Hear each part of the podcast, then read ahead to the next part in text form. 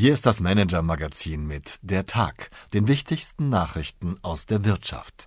Dieser Nachrichtenüberblick wurde maschinell vertont. Fliehende Investoren und kampfbereite Gewerkschafter. Jeden Abend fassen wir die wichtigsten Wirtschaftsnews des Tages zusammen.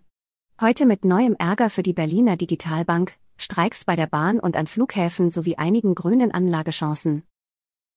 Liebe Leserin, lieber Leser. Die Digitalbank N26 ist eins der Problemkinder der deutschen Start-up-Szene, jedenfalls aus Sicht der Finanzaufsichtsbehörde BaFin. Sie kritisiert seit langem Mängel im Risikomanagement der Berliner und hat vor eineinhalb Jahren ihre Macht ausgespielt. N26 erhielt drastische Auflagen. Seither dürfen die Gründer und Co-Chefs Valentin Stalf und Maximilian Taintal pro Monat nur 50.000 Neukunden aufnehmen. Die behördliche Wachstumsbremse beschädigt den ursprünglichen Businessplan von N26, das einst zu den bewunderten Einhörnern Made in Germany zählte, also zu den Startups mit Milliardenbewertung.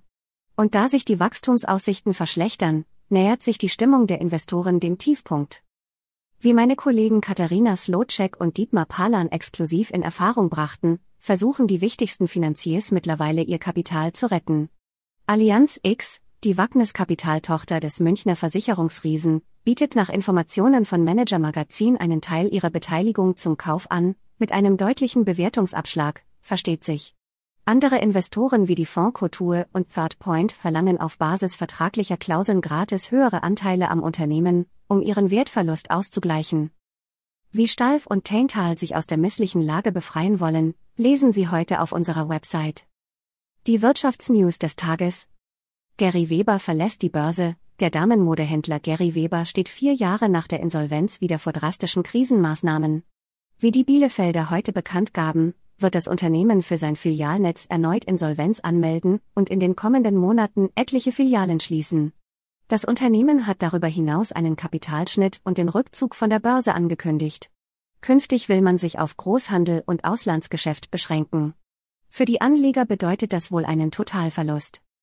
Europäer kaufen wieder Autos. Erstmals seit zwei Jahren ist die Zahl der neu zugelassenen Pkw in Europa wieder über die Millionengrenze gestiegen. Mit dem Abflauen des Chipmangels arbeiten die Autokonzerne derzeit ihre Bestellungen aus dem Vorjahr ab, teilte der Herstellerverband ACEA mit. Das Niveau der Vorpandemiejahres 2019 ist aber noch nicht erreicht. Die Nachfrage nach E-Autos bleibt größer als das Angebot, vor allem bei günstigen Kleinwagen. Warnstreiks bei Bahn- und Flughäfen, Reisende in Deutschland müssen sich vor dem Wochenende auf massive Behinderungen einstellen. Die Bahngewerkschaft EVG hat für Freitag einen bundesweiten Warnstreik angekündigt.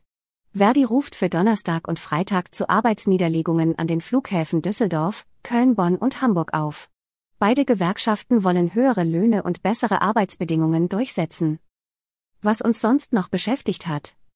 Millionenstrafe für Medienkonzern Fox, es hätte ein spektakulärer Prozess werden können, die gerichtliche Auseinandersetzung zwischen dem konservativen US-Medienkonzern Fox und dem Wahlmaschinenbauer Dominion.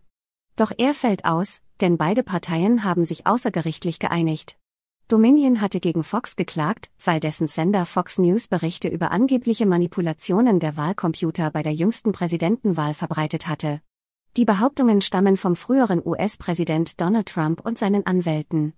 Das Unternehmen im Eigentum des Medienmoguls Rupert Murdoch zahlt nun 787 Millionen Dollar Schadensersatz und erkennt damit indirekt an, dass sich Fox-Moderatoren in den Dienst Trumps stellten und dabei auch Lügen verbreiteten. Schon vor dem offiziellen Prozessauftakt förderte der Streit etliche saftige Details aus dem Innenleben von Fox News und seinem Verhältnis zum Trump-Lager zutage. Hier geht es zu den Details. Meine Empfehlung für den Abend. Grüner bauen, die Baubranche steht unter Druck, sie muss klimafreundlicher produzieren, und zwar schnell. Zementhersteller etwa gehören bislang wegen immensen Energieverbrauchs zu den größten Klimakillern der Industrie. Es gibt Unternehmer, die das ändern wollen. Etwa die erst neun Jahre alte Firma Hoffmann Green Cement, geführt von dem Franzosen Julien Blanchard.